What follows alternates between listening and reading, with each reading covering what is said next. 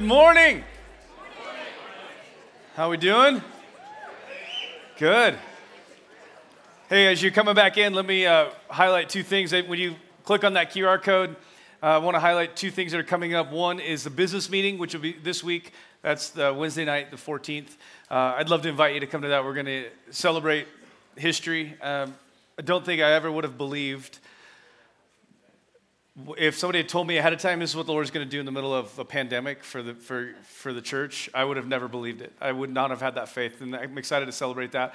And then we're going to talk about a lot of our future and fresh vision for where we're going. Uh, and then also, you'll see on, uh, as one of the announcements listed, is LFTI, which is Life for the Innocent. Their, their gala is coming up. And so I, wanna, I want you to look at that and dig into that. Uh, Life for the Innocent is a ministry that we have partnered with uh, since our beginning. In fact, we started partnering with LFTI before we started doing gatherings um, because we just really felt like that was a place the Lord called us to invest. And so I want to highlight that for you. It's a virtual gala this year, and um, all that information is on that QR code. All right, let's dive in. We have been in a series called Intel. If you have your Bibles, go ahead and grab them. We're going to take a look at Psalm 25 and Exodus 33. So we've been working on Intel. If we, if we, let me kind of set the backstory most of my life and my journey, I would say the one thing that has shaped me the most is building a systematic encounter with God and, be, and building a, place to hear God's voice. And it's a thing that I, I actually believe is missing in the church at large at the level it should be. I don't think very many believers would argue, hey, we know God talks and we believe in prayer. But what I see lacking is a, a, a, really basic understanding of how to build that. And, and, we're jumping off this verse friendship with the Lord is reserved for those who fear him, and with them he shares the secrets of his covenant, which is out of Psalm 25. And, and there's two things that grab onto me in that. And it's number one, that friendship with the Lord is possible. That's the first thing that grabbed onto me when I, when I read this as a young man. I remember where I was at when I read it. I, I worked for Starbucks and I worked in the Northwest when I was with Pastor Gary. We were out in Washington State. And uh, the Northwest, if you go there in the summertime, it kind of lures you in and like a siren. It's beautiful. And then the rest of the year, it's just gross and rainy. and, um, and it's like this weird misty drizzle that it's really not enough rain to do much. It's just, an, it's just too much to be comfortable in. Uh, and so I would sit outside underneath the awnings at Starbucks on my lunch break, and, and I would read through the Psalms and I would read through the Proverbs. I would read one proverb, the proverb of whatever day it was. So if it was like the seventh of the month, I'd read Proverbs 7. And then I would read five Psalms. And that was my, that was my lunchtime devotion where I would just sit. And, and I remember where I was sitting when I came across Psalm 25, and that, that word friendship jumped off the page. And I, my first thought was that has to be a translation issue, that can't be real because I had been taught, like, you know, it's kind of wrong to approach God as a friend. He's God, He's not your friend, He's God. And so it, it captured me, and that, idea that friendship is possible. So as I began to study and look into it, the, the reality, the way that verse is laid out is friendship with the Lord is reserved. This word reserved is so important. It means it's set apart. It means that it is possible, yes, but it is possible to a certain few people. Not a certain few people, as in God doesn't want to be friends with all of us, but that He has hidden friendship on the other side of this thing called the fear of the Lord. I'm just going to let that one linger for a second. He's hidden friendship on the other side of fear. Not fear like I'm afraid of God, but fear, and we've talked about this in our, our, we're working on these fundamental movements of developing and building this encounter. The first one was let, let his fear govern you. If I say let his fear govern you, it just simply means let the things that matter to him matter to you and live your life like it. If you have an attitude that you know God's against, lay it down. If you have a behavior pattern that you know is contrary to the Lord, you lay it down. And we begin to love and believe and, and adhere to the things that matter to Him. And this phrase, the secrets of His covenant, this is where we get the word intel from. This is what, what, what the kind of the series is about. This word secrets is in the Hebrew, it's a word picture, and it's of two people sitting close to each other in, in proximity uh, on a couch and almost maybe like a love seat. The idea is to lean in close and have to talk with a whisper. I'd love to say it this way there is unique intelligence available to you and I in this friendship encounter with the Lord that you cannot get anywhere else. And I believe we are to be a people in the marketplace, in our neighborhoods, in, in every, every part of business, schools, all of it. We're to be people that aren't just figuring out how to go through life, but we're actually living with a special edge. We have, a, we, we have an advantage because the voice of the Lord is fresh on our minds, and we know what He's saying. We can take business issues to Him. Maybe I'm in business and I don't know where to go and I don't know what to do. And I just push pause and I sit with the Lord and go, hey, what do you want me to do? And I can hear him. It's like playing with a loaded deck. And it's an unfair advantage that is meant to be ours. We are to be a people receiving unique intelligence from heaven. And I know that could sound so mystical and like we just stepped into like a plot for a sci-fi movie. But this is what the scriptures talk about. That the blessing, the benefit of this life of living in the fear of the Lord and becoming a friend of, the, a friend of God is that He begins to share things with you that are not available outside of Him. In Exodus 33, it says, Inside the tent of meeting, the Lord would speak to Moses. I want to highlight that phrase, the Lord would speak. It wasn't just Moses speaking. And from that, we understand that this is a conversation that was happening. Now, some people say, was it audible? It, I, was, I, have never heard the voice of the Lord audibly. Uh, that, that's wrong. One time. One time I heard the, and it was a bad time. I said something to the Lord, and his response was, sit down and listen. It wasn't in the tone of voice like, hey, bud, you want to have a conversation? It was in the like, all the hair stood up on my body and I sat down. I was in the middle of my living room. I just sat flat on the floor, like I was terrified. I had crossed a line. Anybody ever been there before? Moms and dads, you know when your kid crosses the line, crosses the line, and you're like, oh, it is on, let's go. It was that moment with the Lord. That's the only time I've ever heard his voice audibly. Every other time, it's always a still small whisper. So I don't want us to get hung up on something like that. I just want you to fixate on the reality that God speaks. He wants to talk and he wants us to know how to hear it and be part of that communication. So inside the tent of meeting, the Lord would speak to Moses face to face as a man speaks to his friend. This word face to face here is panim. And I'm building some history just to remind us because we had Easter and we got our eyes so focused on the cross. I'm just bringing it all back together. Panim is face to face. It means that there is for you and for I the reality that God wants to sit and speak to you as a friend. And that first step is let his fear govern you. And the, the second step we looked at was learn to talk to him. The second fundamental is just learn to talk to him. What do I mean, learn to talk to him? You know how some friends like most friendships, I think we have to learn to talk to each other, right? You spend time with somebody. I, have been stepping into a little bit deeper friendship with a buddy, and I've noticed in, in our last four or five times hanging out that I realized like there's a lot about this human being's makeup that I didn't know. And the more time I spend with him, the more I'm, I'm catching nuance. I'm understanding what he really means when he says stuff. You know what I mean? You, you understand that? Learning to talk with the Lord is a process, and we walked through a bunch of steps on learning that. For me, the, the two most important out of the steps we looked at were um, pick a time and go. Develop a time with God and be there, be consistent. The second one is write down what you hear. For me, I write my prayers. I share that. How many have, have, taken, this, have taken the risk and tried this in the last couple weeks? Okay, so uh, at the risk of being super embarrassed, how many would, if not for you, me, um, how many would say you've seen some benefit? It's starting to work. You're starting to hear. I think the Lord set this thing up like shooting fish in a barrel. It's, it's set up to succeed, not to fail. Because it's in His heart to talk to you, it's His desire to release this intelligence.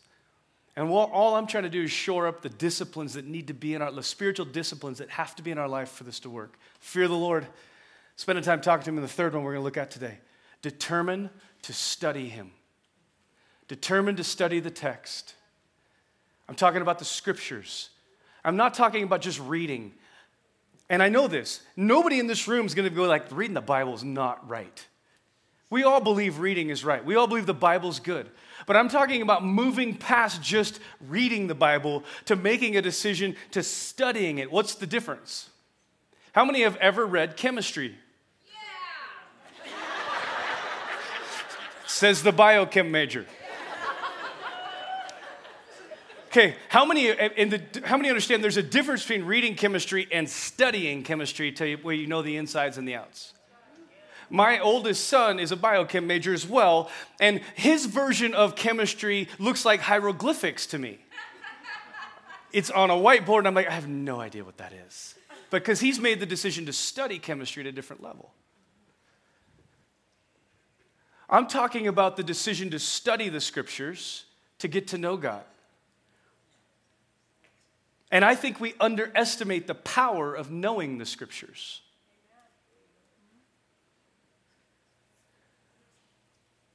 Studying scripture is hardwired into knowing God and knowing who He is and how He wants us to live.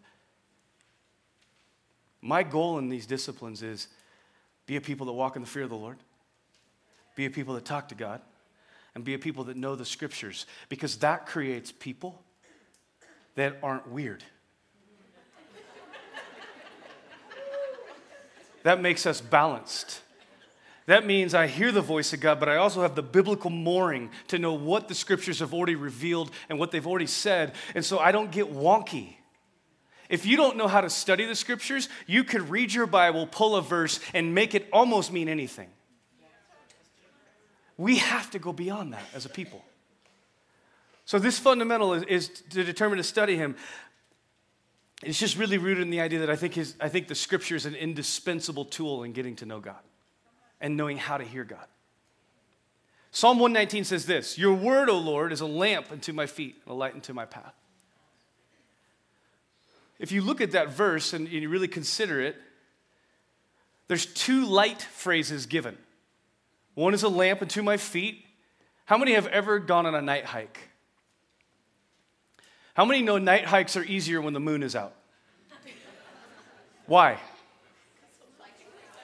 Because it lights your path. You can see down the way. You can see if there's a four legged creature that looks kind of fat and furry up in the front of you. How many have done that though without a, without a headlamp or without a flashlight? You, don't you need something close to you to help you navigate the really close stuff? Otherwise, you trip over a root or you trip over a rock or you, you might kind of wander off the trail. So we understand that navigating life correctly requires proximity light and it requires distance light. This is what Psalm is saying. Your word, O God, is both a proximity light to me and a distance light for me. It teaches me how to navigate the now and it teaches me where to go for the future. But most of us would agree with that. We'd be like, yeah, the Bible's important. The problem is, I don't think very many of us study it. Paul will say it this way in Timothy study, say that word with me, study, study. to show yourself approved, a faithful workman able to rightly divide the word and truth. Study to show, okay, so here's, I want to break down what I want to highlight. It wasn't a suggestion. It is Paul's statement to disciples I want you to study the scriptures. I want you to dig into them and get to know them. And so we have it now as a mandate. And I want to move us past the place where we treat these things like fun ideas that would be a cool thing to add to our life. And we take them as a responsibility before the Lord that we must develop. In Psalm 119, we go back to this, says, I've hidden your word in my heart so that I won't sin against you. There's a bigger issue at play here. Friendship with the Lord is reserved for those who fear him. So, fearing the Lord means I'm learning to live like He wants me to live, and I'm walking in alignment with what He's calling me to do. So, how can I fear the Lord if I don't know the Scriptures, if the Scriptures are the very thing that will keep me from sinning against Him? Tracking with that? The Scriptures help me know how to follow Him and help me know how to walk in the fear of the Lord. My goal is to move us past concept into practicum. Because I think knowing the scriptures teaches me how to live as his friend. Anybody ever offended somebody and you didn't know it? Or you didn't know why? You knew you offended them, but you had no idea why. I think it's easy to offend the Spirit of God at times when we don't know the scriptures. Because we natively do, we do things we didn't even know were wrong. And I love how gentle the Lord is. He'll pull back a step, not out of anger, just out of, I'm going to give you room to figure that out. But my heart is that we become a people that live this. And so, I want to encourage you to develop a simple plan and process for studying the scriptures. I'm going to give you mine as a Genesis point. It's not that mine is the only one. I'm just going to I go back to the book of Acts where uh, Peter's walking down the street and somebody comes and says, Hey, will you give me some money? And Peter stops and says, I don't have any money, but I'll give you what I have. So, my point in this is I'm just going to give you what I know. The first step in, in developing a decent study process to really begin to dive into the text is you got to embrace a systematic reading schedule. I don't care what it is, it could be as simple as, hey, the church is studying the book of Colossians right now, so I'm just going to read through Colossians while we're studying it. That's fine, that works. There is a plethora of opportunities online. Uh, you can go to the Bible app. There's all kinds of places, but I want you to develop a systematic reading schedule. Why? Because otherwise, you will just do Bible roulette where you randomly just go to find a passage and it doesn't ingest the same way. The systematic study allows us to get into a passage, get into a book, understand the concept, understand the context, because now we're starting, to, we're starting to go through the whole process together, and it's just a good idea. So follow a readily available plan. I, here, I, we, I forgot that the big premise about, so you know how to understand this teaching. Say this with me. This is not, this is not rocket, rocket science. Nothing I'm going to share is that big of an idea. The difference is doing it, moving it out of concept into reality. So develop a systematic reading schedule, embrace one. If you're an overachiever, you're like, I'm going to come up with my own. Great. If you start in Genesis, you're going to do awesome until you get to Leviticus. And then you're going to be bored out of your ever loving mind because you don't have enough context yet to understand why Leviticus is awesome. And Leviticus is awesome if it's understood right. But if it's not, wow, it's tough reading. It is a killer way to go to sleep at night, though.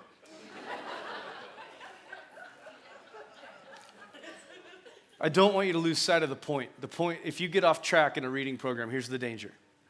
Some people will go through this reading program and they'll, they'll check off their days with the little boxes and they check off their days and then they miss two or three days. And then the first movement is, I gotta catch up. And then they can't catch up. And then shame kicks in. They're like, forget it, I failed again. The point of this is not to make it through the schedule. The point of this is to get to know the King. So we read the scriptures because we want to know him, not because we're trying to achieve something. I have friends that read through the Bible every year. I'm not one of those guys. I don't feel shamed by them, I'm proud of them. I just don't read that way. I will sit in the same passage for weeks because I just want to, for me, I want to understand it before I move on. I'm not a, I'm not a very gifted reader. You know, I'm, I'm one of those guys that reads slow and has to follow with my finger. But I remember what I read. If I read it fast, I don't remember a thing. So I just had to settle in my heart Greg Sanders is going to have to go pretty slow through the scriptures. And I write lots of notes. I just passed on one of my old Bibles to my youngest son, and he's just laughing because he's, oh, it's just, it's ink everywhere. Because I would see something and be like, oh, that was awesome. I'd write it down. And he's like, you remember when you wrote this? I'm like, no, I don't remember. It was 20 years ago. I don't remember what I wrote. But, but it's okay to go slow. Don't lose sight of why you're doing it. The second part of developing a good study habit with the Lord is invest in memorization. Invest in memorization. See, David will say, I hide the word in my heart so I won't sin against you. Memorizing the scripture is how we hide it in our heart. I don't geek out over, I missed an uh and I missed a the. What I care about knowing is the concept in the scripture. To be able to, to recite it, to be able to talk about it at a level that, that, that it makes sense to me. invest in memorization. I know that's so simple, it's so easy, but think about memorization. Memorization is about honoring what someone said. It brings honor to the one who said it. We're repeating it because it mattered.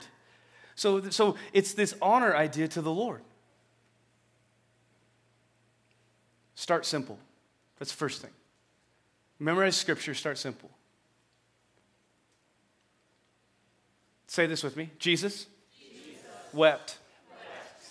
Good job, you just memorized scripture. Shortest verse of the Bible. I'm not trying to make light of it. I want you to understand in, in Luke chapter 4, there's something very important that happens.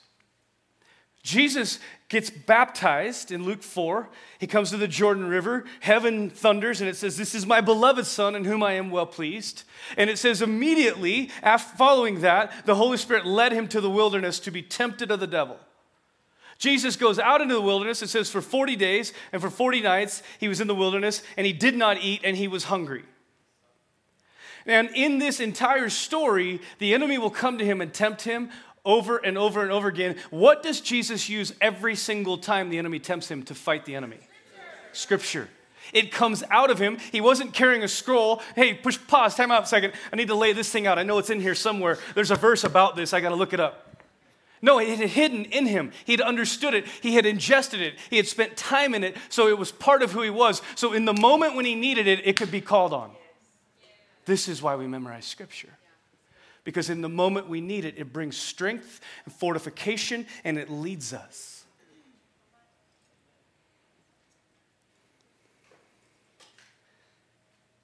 There's a Jewish concept. This is how the rabbis would, would memorize scripture.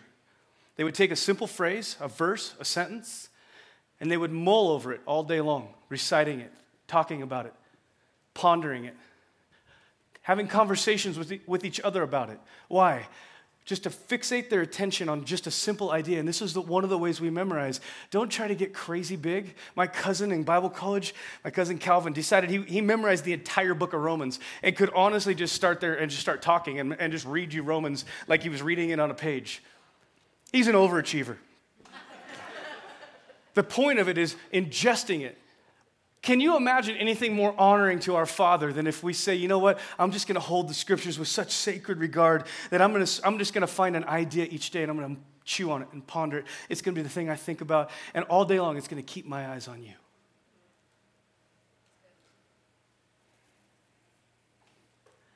The third thing, and we're going to do a little bit of a tutorial in this, and it's really because I think most of us would say, yeah, studying the scriptures is awesome, but a lot of us just don't know how to do it. I want us to talk about word study. I want to, the third one is develop the discipline of word study. If we look at word study, what does that phrase mean? It's the discipline to understand what a word meant in the original language to the original hearer. We're talking about a biblical principle of interpretation, a linguistics or a hermeneutics principle is what they would call it in, in Bible school. And the principle is this I cannot apply a meaning to a verse that the original hearer couldn't have applied. So I have to know what it said to the original hearer in order to understand how to apply it correctly to my life. And it wasn't written in English the first time. So you'll hear me talk a lot when, when, in teaching about what a word meant in the Greek or what a word meant in the Hebrew. And I want to show you how to learn that. Just a really incredibly practical way to do it. There's a website that I use. There's a ton of resources available. You could buy stuff. There's, there, there's really expensive programs. I use a free one called studylight.org. S T U D Y L I G H T, studylight.org. Think about the concept of we're going to study the light of God. That's all it means. Studylight.org. So I'm going to have Thatch throw that up really quick, and we're going to take a look at it. So we've talked about Psalm 91 a lot here. He who dwells in the secret place of the Most High will abide in the shadow of the Almighty. This is Psalm 91. It's a psalm of Moses. So we're going to type Psalm 91 here. Okay, this is studylight.org. Hey, uh, Studylight is a free website, which means Google ads are part of it. So good luck. You'll see a lot about what you browse if you do that. Go to Psalm 91. Across the top bar, you'll see it says read chapter, listen to audio, view context, multi translation, and interlinear Bible. Interlinear Bible is where we go to find original language cues.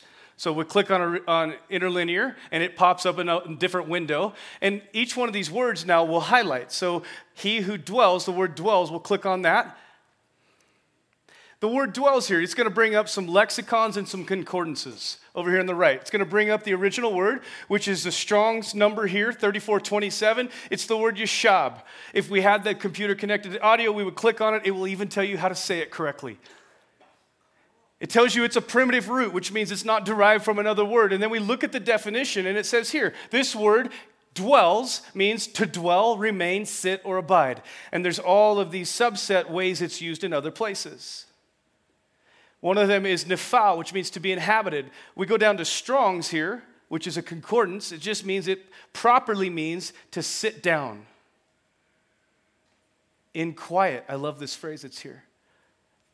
Implication is to dwell or to remain, to be settled.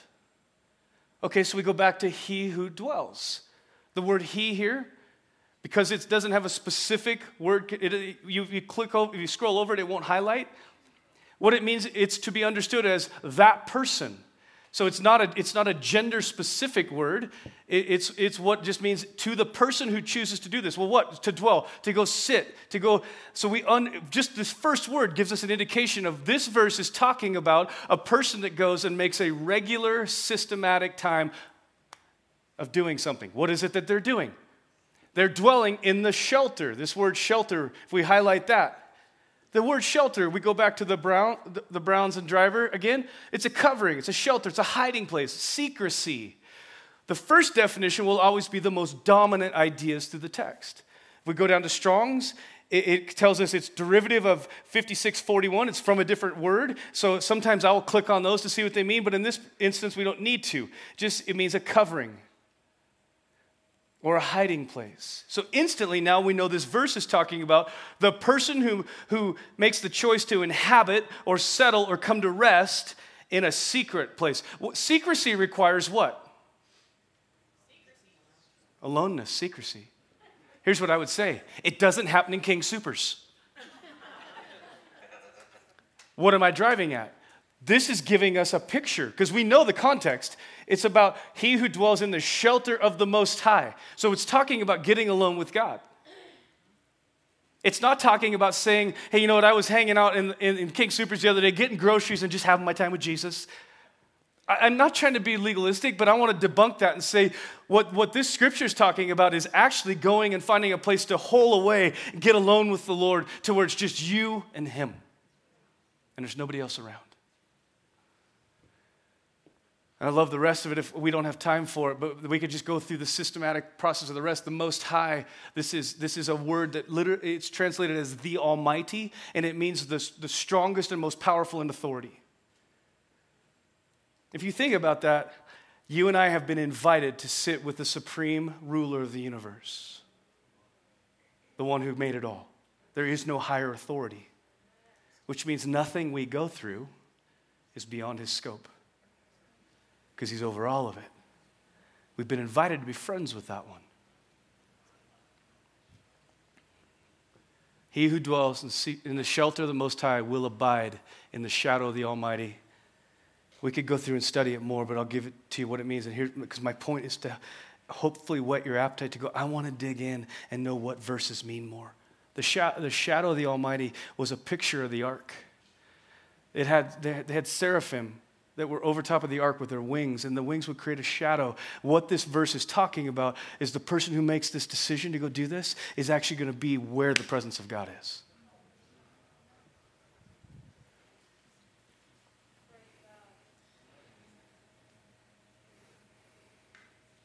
The fourth thing, develop the discipline of word study, and I hope you just try it. Don't knock it till you try it, please. Go dig in and, and, and start to really study it and ingest it. But the fourth thing is always study with a focus on personal application. It's arrogant to look into the mirror of Scripture without a desire to be changed and without a desire to grow. Don't ever read it passively. Go at the scriptures with a desire to change. because application is the natural outworking of humility. So I want you to learn to ask some questions. I'm going to give them to you. There's six of them. How does what you read just apply in action? What does it look like if I live that out? What does it look like if someone lives that out? Where in your personal life does it apply? Do I need to change because of what I just read?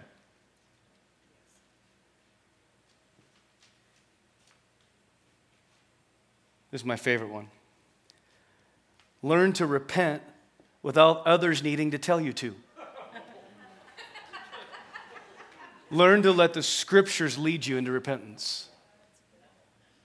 When you see it and you're like, ooh, I'm off there, that's the moment you're like, Lord, would you please have mercy on me, forgive me? If something is highlighted and you're like, ooh, I got to go fix something with so and so, go do it without somebody needing to tell you. When you're confused about a scripture, ask the Holy Spirit's perspective. Remember, not rocket science. And always be willing to put your new understanding into immediate action. There's nothing more honoring to the king than when we come across a truth and we're like, I am now going to live that. Stand with me, please. I know it's not rocket science, and my goal is to, I want so much to strip this down so simple to where all of us come out of this series and go, I can do those things. Those are really easy. Here's what I know I do know this that it's in his heart more than it's in our heart to connect with us. There's nothing that honors him more than a people who walk around in the fear of the Lord, hearing his voice and knowing the scriptures. Jesus, we love you.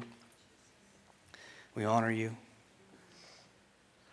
We ask that your face would shine upon us. Holy Spirit, would you put emphasis on the things that, that need to be emphasized for each of us uniquely?